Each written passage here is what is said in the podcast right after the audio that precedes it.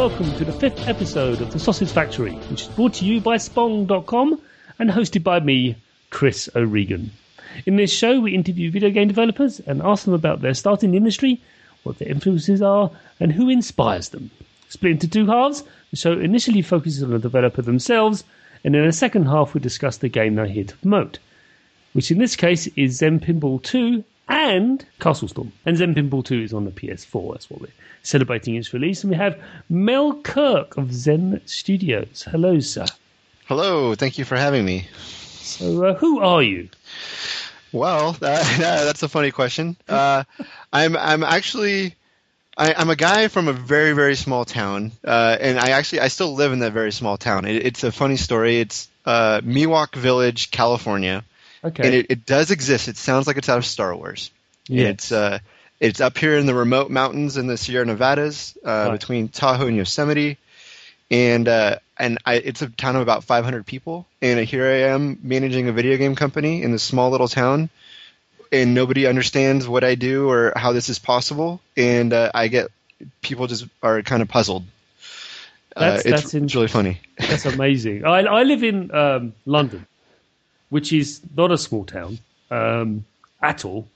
In fact, I do complain about it sometimes when I go to other cities, and I go, "This one's a bit small." Honestly, I'm just like, it seems a bit because most cities have this central compressed area that everyone goes to, like the central hub, like a downtown area. London doesn't have that. I don't know if you've ever been there, but it's here, or it's it's just this sprawling mass of of like nine million people. And I've been to London one time, and I I I agree with you. That's kind of how it is. is how it is. It's like, oh, you go to these urban centres. I live in a part uh, uh, near an urban centre. It's not in London. It's actually in Greater. Oh, it's just so when I go to other places and I just like. Um, it's quite interesting. I, I my pace of walking is London pace. I'm running around like, like because I'll get trampled otherwise. But I Yeah, you did gotta this keep one- up. You got to keep up, and the problem is I do this everywhere, and it takes me a while to slow down because I remember I was, when I went to PAX. Uh, when I first went to PAX, I was with a group of friends, and uh, I was in Seattle, and I was just running almost, you know, just because I thought I was going to get trampled. And I go, "Where are you going?" I said, "I'm going to get trampled by who?" It's just- you know, there's no one going to trample. you. Oh yeah, I swear there's a crowd behind me somewhere. there is. There's got to be. There's got to be. Yeah. Anyway, so that's So- that's fascinating. Uh, how to? I mean, the, the power of the internet. Who'd have thunk it? You know. Uh, yeah, 20 exactly. I mean, I, I joke that I was raised by Indians and run with wolves because that is, it's like a little village. I mean, it's a little small town and it's got an Indian name and there's tons of wildlife, bears and wolves and everything. You know, like foxes and everything running around. So it's it's uh, pretty funny. Excellent. I'm deeply jealous. Uh, the only Yeah. wildlife we have around here is well, rather not go into that. Squirrels. Yes, we have squirrels. Um, now, how did you start making games or being part of the industry as a whole? Yeah, and that's another. Uh, I- I don't know. When I look back on it now, I guess a fascinating story. Um, I've been in the industry now for about ten years, and I started uh, with a marketing and PR agency um, that had nothing to do with, uh, with games at the time, and um, it was my job to develop uh, new new markets for this agency. And I was in. I was grew up playing games. I had ambitions of working in the industry at some point, and so I just said, "Hey, I'm I want to bring in gaming clients." And um, there was a need at that time uh, by for publishers to have traditional marketing and PR sort of services, uh, especially for big releases. And um, anyway, I I ended up uh, getting a few accounts on board. One of them was a company called Red Octane, and they were working on a game called In the Groove, and uh, yes. make dance pads Mm-hmm. and so we, we started working with them, and one thing led to another, and we were able to get them their publishing agreement with Sony, and started working on a game that we all know as uh, Guitar Hero, Yes. and And they uh, ended up in Kentia Hall in E3, and that was that. That's- Yeah. yeah. Were you there? Were you in Kentia Hall? Uh, no, I didn't go to that one particular, but I do know the Okay. story of it. That's where they were, and I knew. And I have been to E3, but that was one E3 I didn't actually go to. But it was the Kentia Hall at the time doesn't exist anymore. Sad face, but it was Yeah. where you know the undesirables. That's right. We were. It was like the weirdos of the, the all the outcasts, and the, is this really going to work? And what are you yes, thinking? and you know that's where all those companies were. And we had a we had a, a front facing booth where we had the dance pads and in the groove out, and anybody could come play that. But if you wanted Guitar Hero, that was behind closed doors only, and it was like the secret thing. That's right. And uh, GameSpot kind of discovered you, didn't they? They kind of pushed. Yeah, and actually, and Matt Miller from uh, Game Informer. Yeah. Yes. Yes.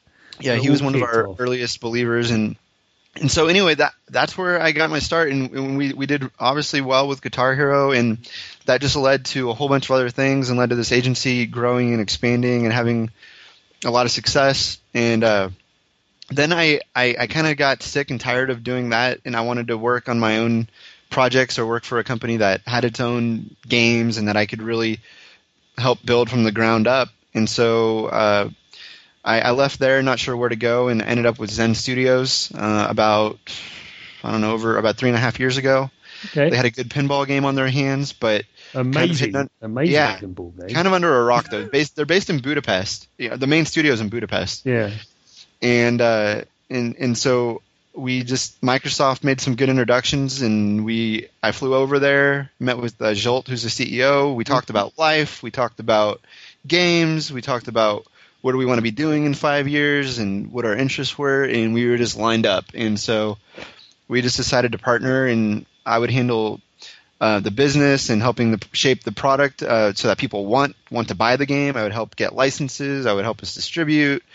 Um, and so that all that is morphed into my role of just being like kind of a a quasi product manager, a little bit on the PR end, on the biz dev end, on the product development, kind of just at the intersection of everything that happens at the company. So it's a really dynamic role. It's it's a heck of a lot of fun. I don't know what I'm doing tomorrow. It, yeah. it just changes every day. but um, it's it's so anyway that, that that's kind of my role, who I am, how I got started, and it's just it's incredible. I mean, it's it's a job dream come true. Yeah, and and living in a lovely small town near near Bears, which is fantastic. That's the icing on, the cake. Yeah, it all, it all I, I, do travel a lot, you know, so it's nice to come Me home too. to this little quiet place. I, I have travelled all over the place. I live, I'm born and bred in London, but I just keep on coming back. It's just like oh, I'll stay here, I'll be fine. I, it's just because it's a, it's a lovely portal. You can always get here from, and people come here. So it's like, okay. people want to come here when I tell them where I'm at, especially you know like our partners and everything. They're like, oh, why don't we come um up to your place and do an on-site there? You know. go, well, okay. It's, yeah, it's, it's, sure. Come on up. serene sounds. It's, just, it's about yeah. two and a half hours from San Francisco, so it's oh, just yeah. far enough. You know, I mean, you feel completely isolated and you're out of the mm. city, but it's it's very reachable. So. And you're still in the state of California. Yes. Yeah. It's just not on the border or anything like that, or I don't know. It's not, other, it's not on the border of any other state. It's just like kind of uh, we're we're close to the border of Nevada, I guess. That's what I was thinking. That's yeah, if you crossed our mountains and went to the other yeah. side, you'd be in Nevada. Yeah. yeah. Yep. Um, so the next thing is, what are your biggest influences? Do you think the studio itself, or maybe you can talk to, what do you think their their influences are, uh, or your, your influences are as as as a company uh, that, that that you then keep on being drawn to when you make new content? Whether it's licensed stuff or, or your own original stuff. What, what do you sure. think you, you, you fix to more?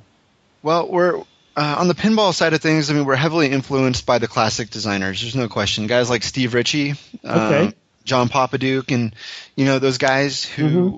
uh, designed the, those tables in the 70s, 80s, and even into the early 90s. if you look at some of our earlier work, one might say, "Hey, this table really reminds me of uh, like uh, Arabian Nights or Twilight Zone. You know, and that's true. A, a lot of our earlier pinball designs were kind of uh, modeled after those great classic tables. And we got some experience and whatnot. We kind of venture started venturing out onto our own. Yeah. Um, yeah. But still, I mean, we're we're heavily uh, influenced by what was done by those guys and um, our approach with licenses. You know, we kind of you look back in the, the heyday for pinball machines, and any big band or movie or property had a pinball you know made. He did. Like Kiss had one, yeah. and uh, yeah, Raiders of Lost Ark, and yeah, all sorts of weird and wonderful things. Has had a pinball um, table. You would not believe, actually, listeners, that uh, there's some stuff attached to pinball tables. Like what? But yep. you know, uh, I don't think it's gone as crazy as like a disinfectant cleaner, but it probably is. Uh, I don't know why I thought of that. I just come to my head. Um, well, any, so yeah, and what about you know the, the, the team behind Castle Storm, for example, or any or any other influences? Do, can you think of? Yeah, I, I think that we're, um, we're, we're we're sort of influenced, I guess, by classic arcade style games, um, Mm. things that are easy to pick up and play. Mm. We don't want to we we see our kind of our niche as um, I mean we're kind of arcadey with that pinball feel. We've also done a, a mini golf game that Oh, did really yes. well, Yeah. and and so we, we kind of we see our niche as as providing games that anyone can pick up and play and that the family can enjoy.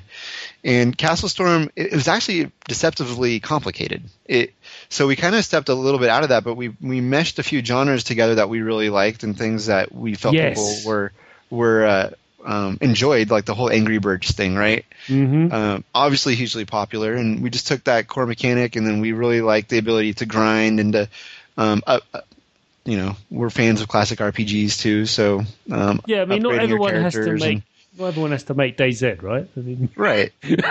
so, but it's all done in a way that is very uh, accessible. So yeah, um, we took that kind of really casual feel, but with some of our favorite game genres, and, and just kind of blended it together and experimented, and Yeah. it worked out. there's some questions I have on that and how you've managed to do an amazing mashup and come up with that. It's quite interesting. Um, Yeah. But uh, so, who do you most admire in, in the in the industry? Well, right now, I, I mean, I still, I'm a huge admirer of uh, Alex Rigopulos over at Harmonix. I think that that guy is uh, Yeah, totally innovative, and I, I've worked with him in the past, so I'm, I'm just, a, I'm, a, I'm still a huge fan of his work and what he's been able to do.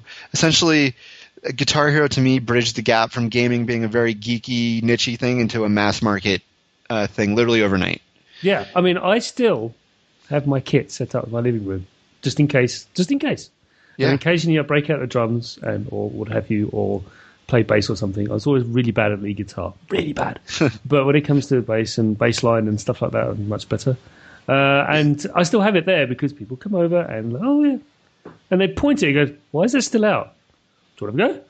All right, and it's been years, you know, Years, yeah. sadly, but I still got Rock Band three, and I've got all, loads and loads of songs and stuff, and it's still there's always a song. There's always a song on there that people want to, to play in inverted commas. Um, so that's really Mm-hmm. Well, good to hear. m- music ages differently. Good music, if you hear it, you know, it, it still is fresh to you. It still sounds good. You can, you get the groove, you know. So yeah, the, the the way that that game just took people um, and created an experience that just bridged everybody together was, you know, pretty incredible. yeah, and it's yeah broke down all those ice walls and stuff. It's lovely. Yeah. Um, so, So, and then uh, probably the other one, I was, you know, John Carmack to me is like the smartest guy on this planet. yeah, And, uh, Doom. Yeah, that's where it all it all began, and uh, it was just at least for me anyway, playing those games back in the day, and uh, it's so cool to see him now leading the charge at uh, Oculus, and I just think that VR is going to have a huge to do here in the next few years, and it's cool to see Carmack leading uh, that next charge. Yeah, Uh, to have someone go, you know what? I'm so bought into this. I'm going to leave behind the very thing that fed my family. I'm just going to mm-hmm. walk away from it. I'm going to throw myself into this because this is the future.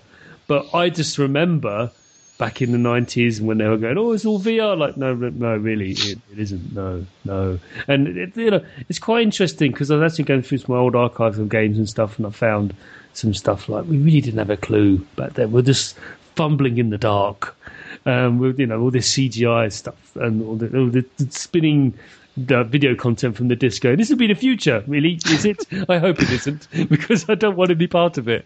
Um, but it's yeah. To, I've I've used Oculus Rift in you know I've been very um, very enthused by it and in some really really interesting games. I'm not particularly susceptible to motion sickness personally. Uh, I know a lot of people are, but I've never had any. You know, amazingly, Yeah. never had any problem with it. Don't know about yourself, but it's just like you know, a lot of people can't play Half Life, for example, for, for, for that reason. Like, Yep. mm, No, there- there's going to be a segment of people who can enjoy it, unfortunately. But you know, I think I mean VR is going to be great for games, but probably the most important impacts it's going to have is uh, in things that will improve our quality of life. You know, like healthcare and Mm. uh, um, I don't know, maybe military things, and uh, not you know, I hate war, but if we can save lives, however, I mean, geez, let's do it. Yeah. Um, so I, I just think that the, the uses for the technology are going to just be really, really incredible, especially on the medical side of things. So I'm excited to see what they do.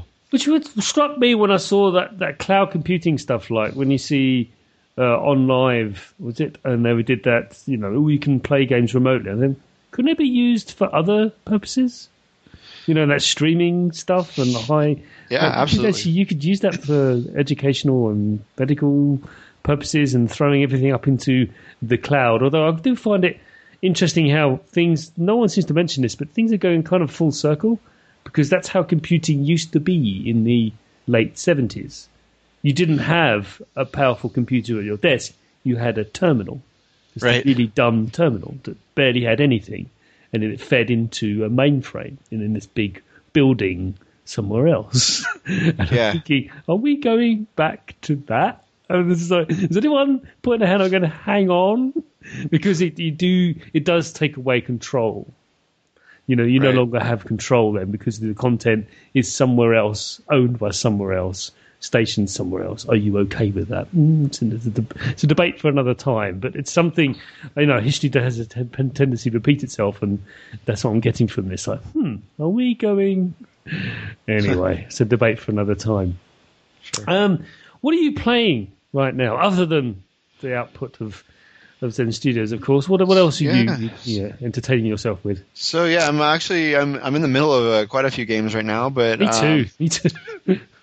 so I I recently finished The Wolf Among Us from Telltale. oh right. was- okay. Oh man, it was so awesome. Uh, they've, I mean, they've just improved their storytelling and the voice acting and the drama and the art. Like from Walking Dead, we thought that was good. Like Wolf Among Us is just, really? just yeah, I thought it was I, I, exceptional. I, okay, I'm gonna have to check that out because I haven't You got to yet. check it out. And I'm Yeah. excited. I want to play, uh, uh, you know, starting uh, Walking Dead season two, but I, I started playing on Xbox, and so I'm waiting. I, it comes out today, I believe, so I can pick up, uh, you know, where my choices. So basically, I have to finish the game there because your choices from game one will impact game two. Yes, as always. So I need the same save file. Um, so I'm going to start playing that. Uh, but Wolf Among Us was really great. Um, also, play, I'm saying playing uh, Super Mario 3D World on the Wii U. yes. What a Oh. glorious, glorious game that is. I'm Um, so bummed that more people don't have Wii U's because they need to play this game. Yeah, I have a Wii U. Uh, I'm happy to say because I've never, never had any buyer's regret at all with owning Yeah. a Wii U. Um, I think there's some magnificent games on there, both online you can download and you know disc based. But one of my favourites of this year is Rayman Legends. Oh my heavens, the game is You know- beautiful. I haven't played Legends yet. I played uh, the one from the the previous Rayman, uh, whatever it was, Origins. uh, Origins. Yeah, Origins was beautiful as well. Yeah, yeah. But yeah, tell us more about Mario then. What were your, your thoughts on it apart so from I'm? I'm in the fourth world now. uh, Okay. as far as I've gotten, but you know the uh, and I can't remember the names of the levels specifically, but I really loved the snow the the uh, the first one with the snow where you blow on your gamepad and the snow blows around. I mean, just- how awesome is that? I know, I know. So, but yeah, apparently, I've just heard, read the news um, that the Wii U hasn't sold particularly well, and it's terrible, terrible. Um, because it's some lovely third and first party games, but primarily first. I know, but even still, um, And then the uh, the the other level, I love the one where you're on the slide. You know, Mhm. I mean, it's just so it's just so fun. I have two little girls. They're uh, four, and the other one turned three today, actually. So, Okay. But they just sit there and they're enamored and they're just captivated, and they just they just want to watch Mario, and they don't want to watch cartoons anymore. They just want me to play Mario, and they want to watch. I am. Uh, it's amazing to be grown up and bringing people, uh, children up, no doubt, and and so growing up in this era where you're surrounded by screens. Um, Yeah. For me personally, I remember. Well, I'm going to show my age. I've done this, done this before on the shows, but the first video game I played was in '76. So I remember I knew it because it was the same year I went to see Star Wars. So my brain was exploding, and I was only I was only five, and um, I played Pong with my brother, and uh it was in a big yellow Pong machine. You know the ones that, that it was it was one of those, and we were entranced because I couldn't believe that I could actually do something that would affect the screen, the television screen. Yeah, I just completely blown away. Like, hang on, I'm twiddling this knob and it's moving something on this. I'm no longer just passively taking it in.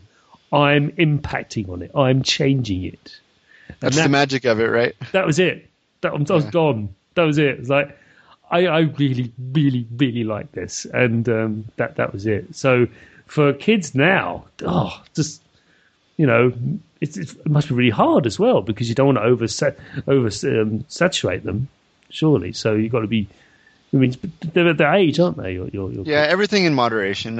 yeah. You know, if they had their way, they'd sit there with the iPad all day and, and mm. play, you know, but there's Bubble some, Mania and Peggle and whatever else. So. There's some way more interesting things in the back of the garden, right? oh yeah, of course. that's, that's well, you, you, want them to see the balance, you know. Yeah. They need to see the balance in, uh, in, in the beauty in nature and the natural world, and then they need to understand technology and how it affects them and so I just think that making sure that they have a, a good amount of everything is is probably the best way to go. Because I, I, did as a kid, I had know, video games that also had Lego, uh, lots of Lego. Uh, I had a Scalextric set, which is like a remote control car thing. I'm not sure if you know those. And also had you know bike running around and stuff. Mm-hmm. It just everything was apportioned. You know, yes. there was no. It's just how it worked, and it's kind of frustrating when you hear people, reactionary people um, saying video games are the bane of our existence. And like, actually, no, they're not. I mean, we do a lot of Lego building over here with, with regular Legos, and then yeah. like another game we're playing is is Mar- Marvel uh, Lego right now. So, yeah, yeah. which is great. It's another fantastic game, and I just love what they did with fin- with uh, Mr. Fantastic. So, they are a very talented mob. yeah, TT is really cool. Yeah, fantastic job with that. Okay, well, let's move on then.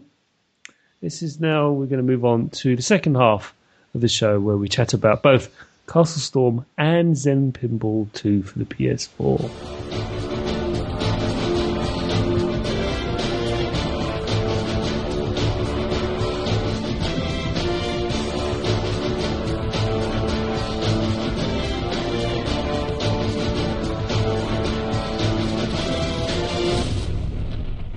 So, Mel, let's talk about Zen Pinball 2 first, I think, and also just a family of pinball games, if you will. If I want, I'd like to expand it a bit because I know you've just released on PS4. Well done, which yeah. must have been quite a challenge. But could you give us the pitch for just the, the family of games, other than specifically pinball, Zen Pinball 2, which is I know what the relationship between them as well? Because I've always played FX a lot on the 360. Yeah.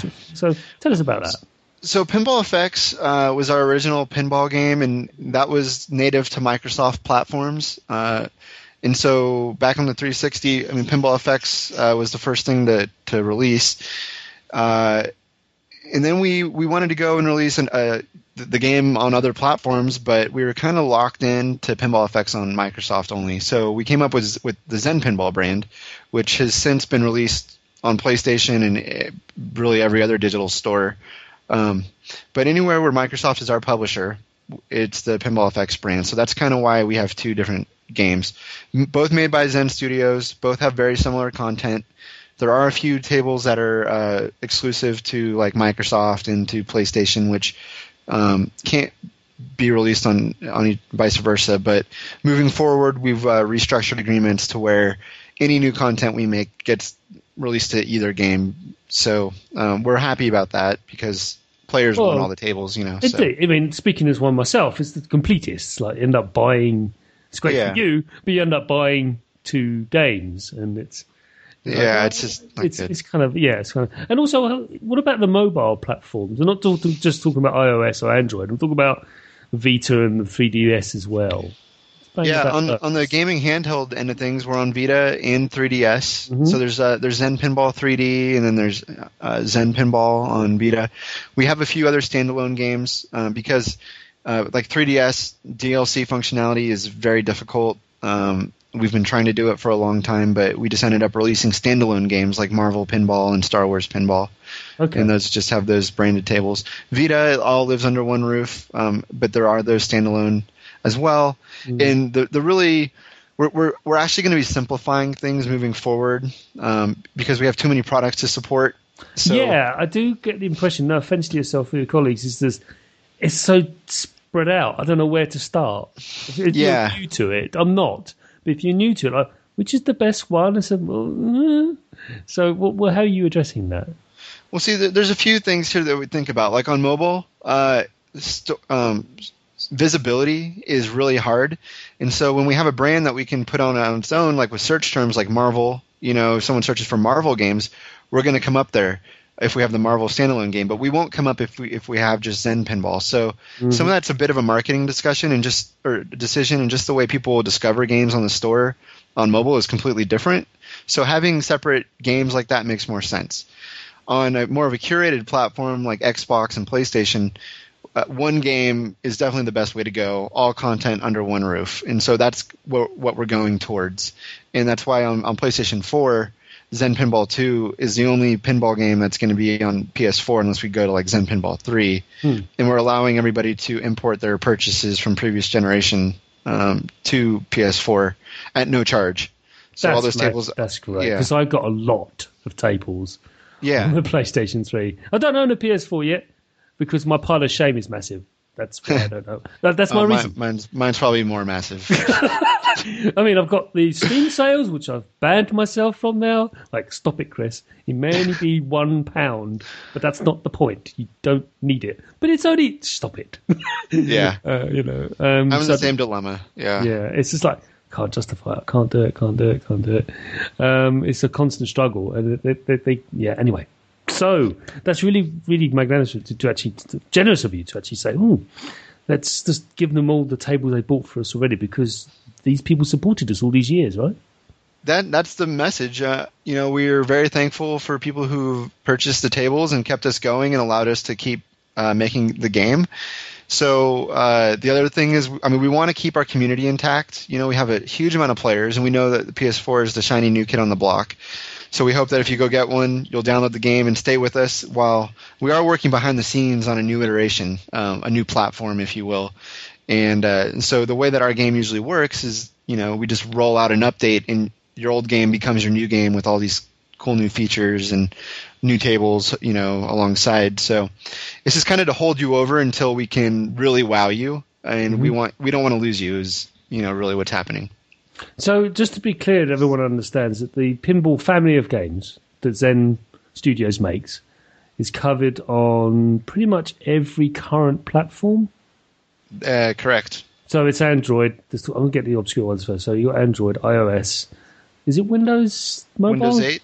Oh yeah, Windows. one- yeah, not Windows Mobile. We're not on Windows Mobile yet. Uh, So we're on Mac.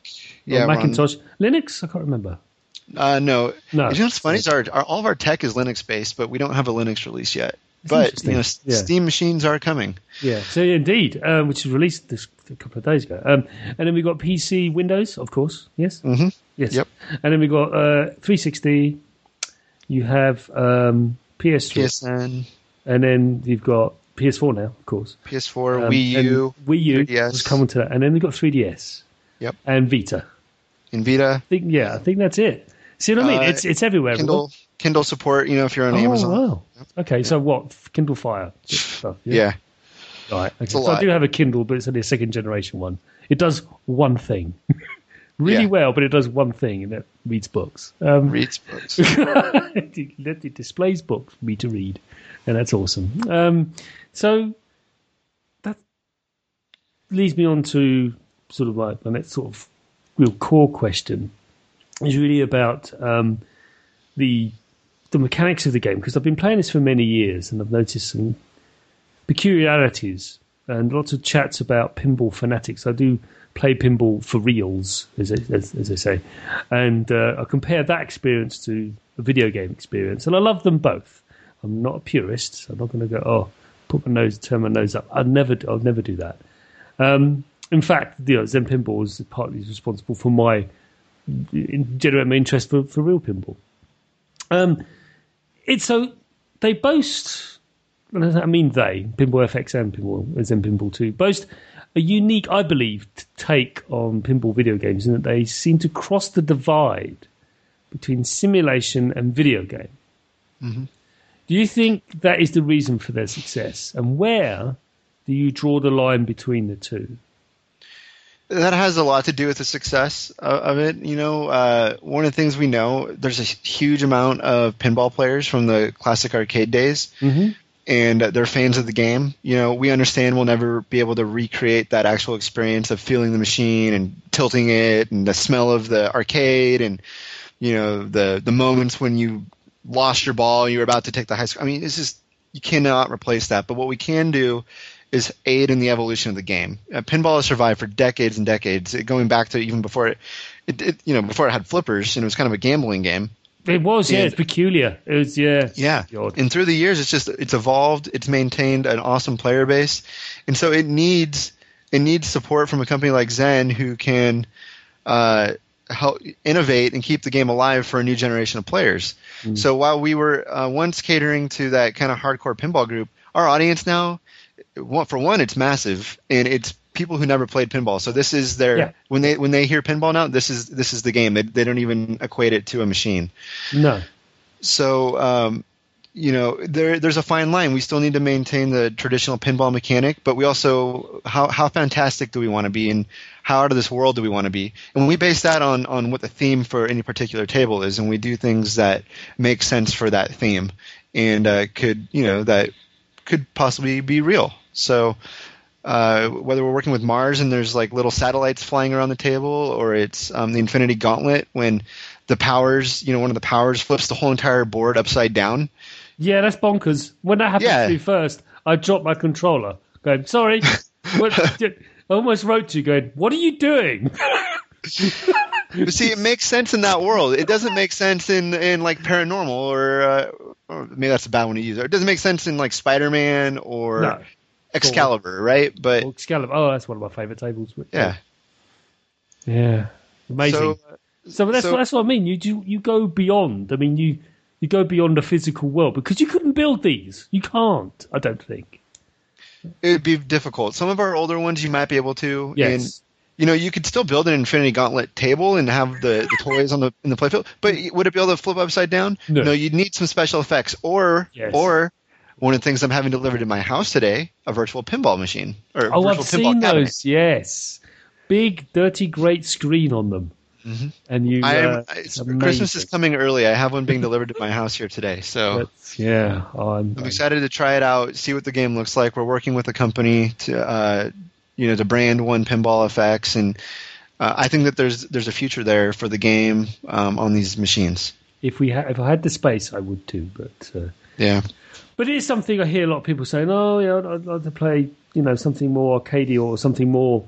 You know, I like the fact that we've got these whiz bang things flying across the screen and setting the ball on fire and it explodes in your face, and you know, it's lovely. Um, I think it just because you can, if people want that more arcade experience, they can go to an arcade or know, what have you. So, but anyway, I'd just like to ask about how you develop content for these for the pinball games because they are many, many, many tables. How many have you got now?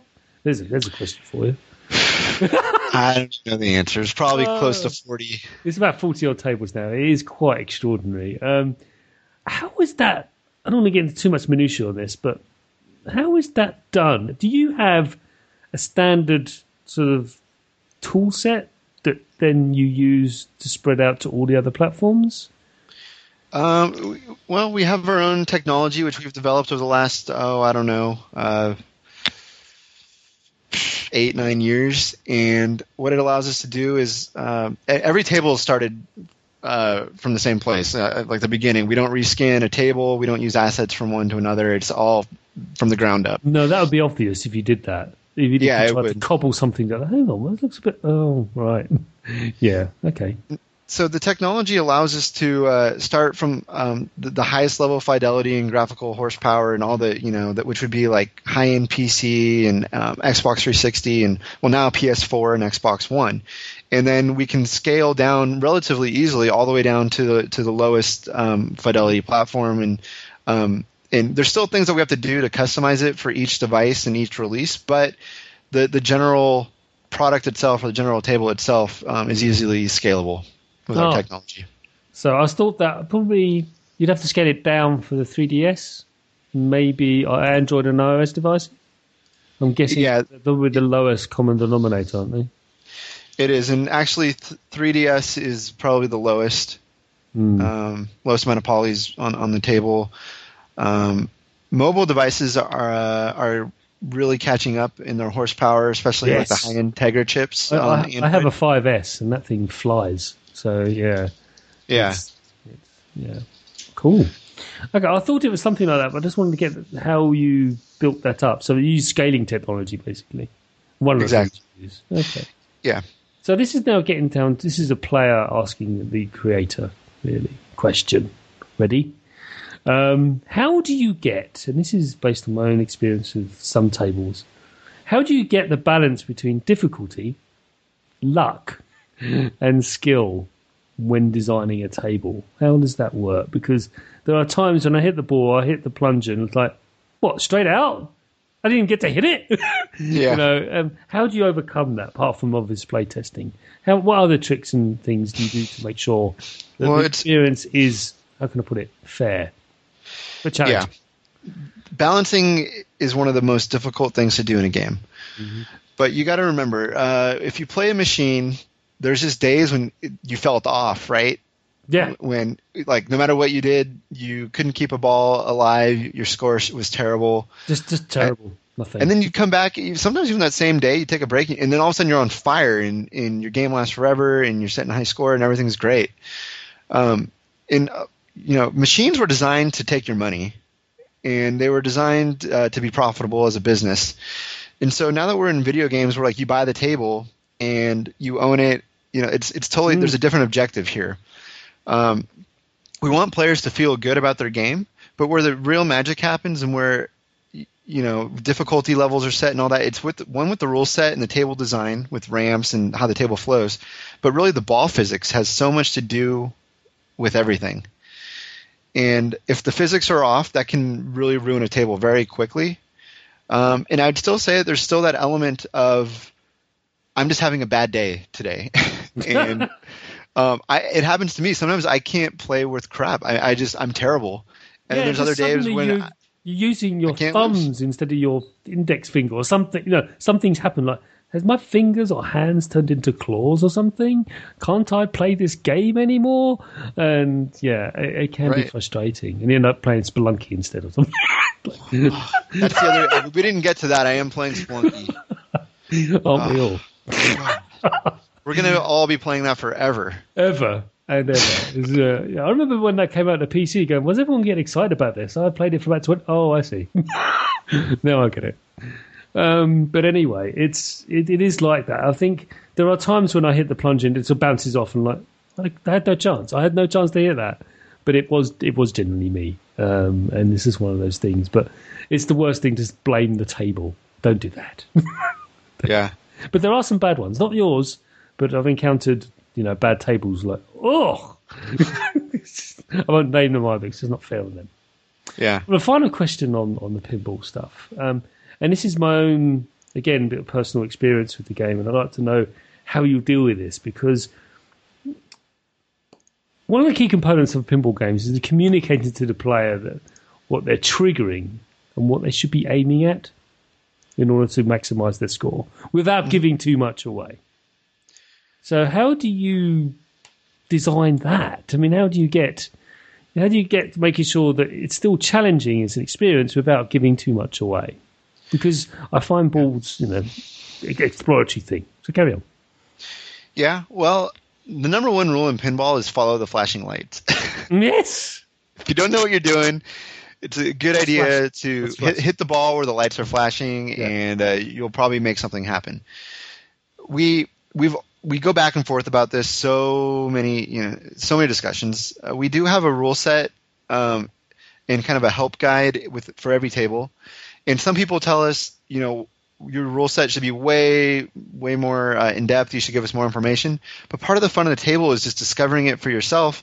And after you've played some of these tables like for hours and hours, you can still do something that you've never done before. Oh, and yeah. you- and it's just that beauty of discovery. It's part of pinball. So we tend to lean towards not giving away very much and wanting you to figure it out on your own. And one of the earliest things I discover in most tables is how I lock the ball? Come on, I need to lock the ball because I need the multi ball. Well, oh, there it is. Yeah. and this, you do that wonderfully because you actually open that up very early in the game because you know locking ball locking is a key component of many of your tables. And for those for listeners who don't understand what this means, basically you lock the ball into a place and then you store up three balls typically, it can be more, but typically it's three. And then when you reach a certain number, they are released all at once. Now, why would you want to do that? Well, because you get maximum score, because you've got more than one ball bouncing around. You're going to hit multiple things at the same time.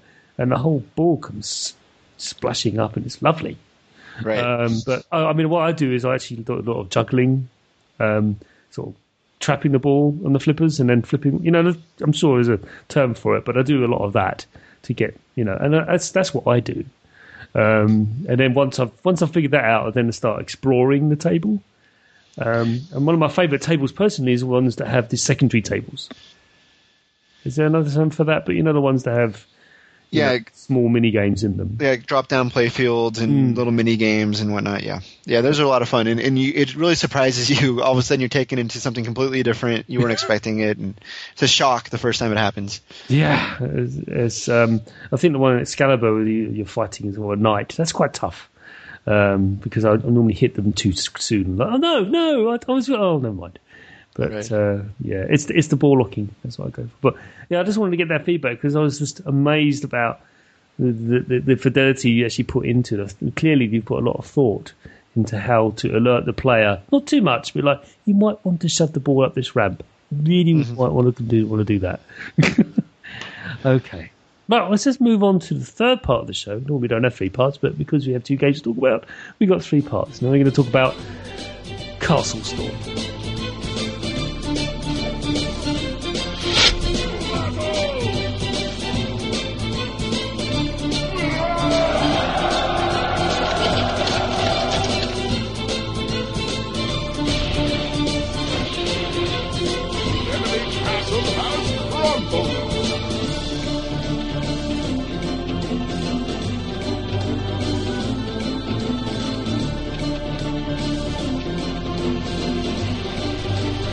So, Mel, tell us all about this. Yeah, Castle Storm is a, a genre mashup, if you will. Uh, it's kind of like real time strategy meets Angry Bird style destruction mechanic, where you have a ballista and you're firing weapons um, at an enemy castle, and you have a ground attack um, that you can uh, go down and control real time. You also can build your own castle and use that in battle.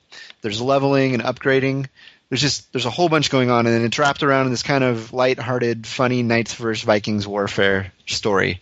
So there's a lot to the game. It's it's still pretty approachable, and uh, and it, it's a lot of fun. It's been reviewed, uh, received very good scores. It's done very well for us. It, exceeded download expectations. Like we're just blown away by the response. So.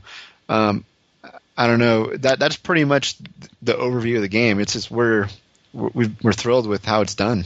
My take on it has been it's a cross between a uh, tower defense game um, and a hack and slash adventure game a little bit, mm-hmm. and also Minecraft. because Yeah, sure. Why not? because the reason I say Minecraft because this leads me to my to my question and why I think I believe this game's successful. Maybe you can expand on maybe that's why your design decisions led to where it is now and its release was it's the thrill of you building something and then make and turning out that what you built wasn't rubbish to the point where you survived. Yeah, Uh, It survived an onslaught, a significant onslaught. You designed this building uh, and you created it as this castle, and then use the, the devices within the castle to generate units for you to fight against others, and and successfully. And that's one of the things that people forget about. Most people think about Minecraft as a creative thing, but for me, what I like about Minecraft is what I like Dave said is because it's a survival thing. You've got to do loads of things during the day to survive against the creepers at the end of the night. That's the Yep. point. You're trying to survive, not to get killed. You know, and this is what I think. There's a lot of that in in this. Is that true? Do you think? yeah. That, that's you're onto something there. Okay. Um, you know, the creative director on this project uh, grew up building Lego cities and then throwing objects at them to, to see what would happen. Not just to destroy it, but to see what the reaction would be. Right. you know, how does this object with this weight interact? So he was very, very analytical. It was kind of like a kid's game, but he was like a scientist, and so he took he took that approach and that idea, and you know that was kind of the basis for the castle building and the destruction aspects, and what kind of funny weapons can we put together, where, whether it's sheep or uh, cannonballs or trash just being thrown at this castle, and uh, what happens, and so. it's um, very Monty Python like. Although they good, didn't, yep. they didn't throw animals at walls. They threw them over walls. over walls, yeah, they did. Yeah, I'd say the, the the style of humor that we were going for, and just the kind of uh, it was de- definitely very Monty Python. Python-esque, yes. Uh, Holy Grail was a very, very funny film. If you haven't seen it recently, I recommend you do so because it hasn't, um, it has aged extremely well. It's still relevant. It's I extraordinary. haven't watched it in, so long. You- it you- sounds like a good idea over the holiday. It's a good holiday flick. It's really good. It's one of mine.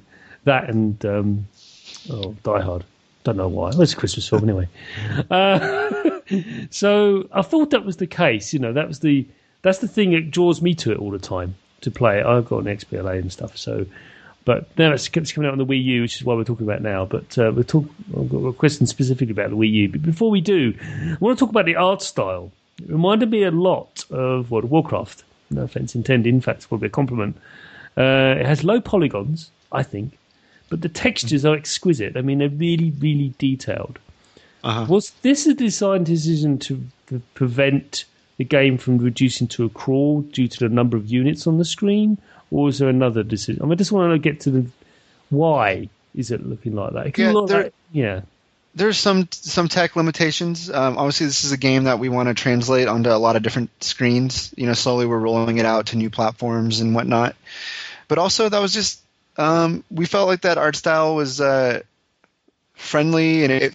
I don't know. I, I'd say that it was more just the, the art direction versus any kind of tech limitation, but there was some of that. I mean, the amount of NPCs you have on the screen uh, can be quite a bit at times, Yeah. when, when, especially during like the hordes of the enemies are coming at you and survival modes and stuff. Okay. But yeah, there's a good balance there between what's technically possible and what art we were going for.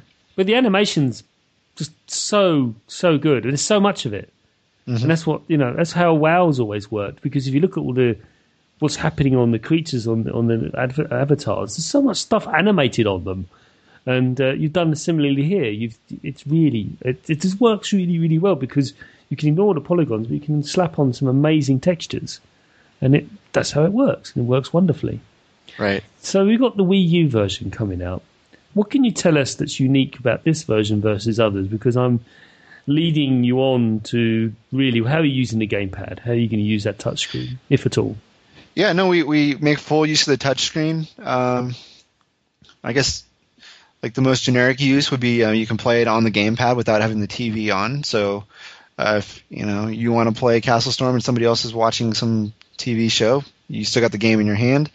Uh, on the multiplayer side of things, uh, um, one player can play on the TV and the other one can use the gamepad. So um, that allows you to play local multiplayer. Um, just having a gamepad and a controller. Um, there are some of the things like you can uh, be watching the TV and, and firing your, your ballista on the uh, gamepad using the, the, the touch. So um, if you want to play with buttons, you can, or if you just want to play with touchscreen, you can. So Yeah, I reckon a ballista firing must be really precise now. yeah, It must be so much easier. Look like, what do you think? Is that happening? I mean, what, comparing it to the other versions? um, I think so. I I think it, ge- plays generally um, in line with, with everything else. It might be a little of more improved. Yeah, Yeah, well, you get it. It's got some balancing, but ultimately, I do think holding a stylus in your hand and directing where exactly that ballista's going to fire is a little easier than using a joystick and trying to aim, which you you know did a great job of in the other versions. But uh, I suspect um, this would be that precise control. That makes sense. Physics, Yeah, what you're going to do. definitely. So there's one last question I've got for you on on the game, and we can talk about it. It comes out on 26th of December. Is that right? Yeah, So Boxing Day. Yeah. Yeah. so Boxing Day in Canada and, and other Commonwealth countries, including UK. Um, so it's another, but you know, it's a holiday for us. So, um, but um, so nicely timed. People with new Wii Us, and and yeah, get this game. But the question I have about using the hero unit on the main unit, um, and then switching from that and over to the ballista.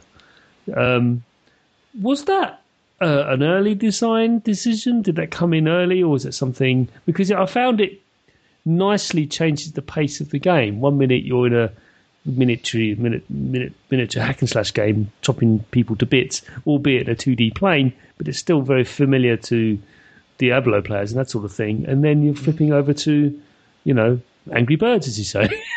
so was that an early decision, or was it something? I'm just I'm just curious how that evolved.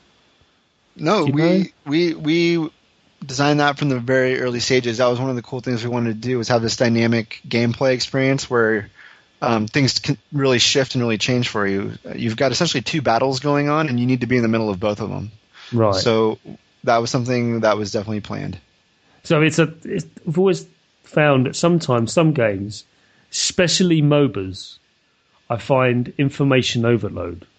I hit that critical mass and going, what am I supposed to do? Well, I know I should be doing something now, but instead I'm doing something else right now. But I don't think that actually happens with with, with Castle Storm at all. You can have fun, or you you know what you should be doing at any particular time. Right. Uh, and that's well signposted. But a lot of other games, like I said, MOBAs is like, what are you doing? Why are you going? No, no, you should be over there. No, and uh, but no, this, this I, just, I just love the the change of pace between one experience and the other in the same game. That's quite a feat, and it's not often done. Cool.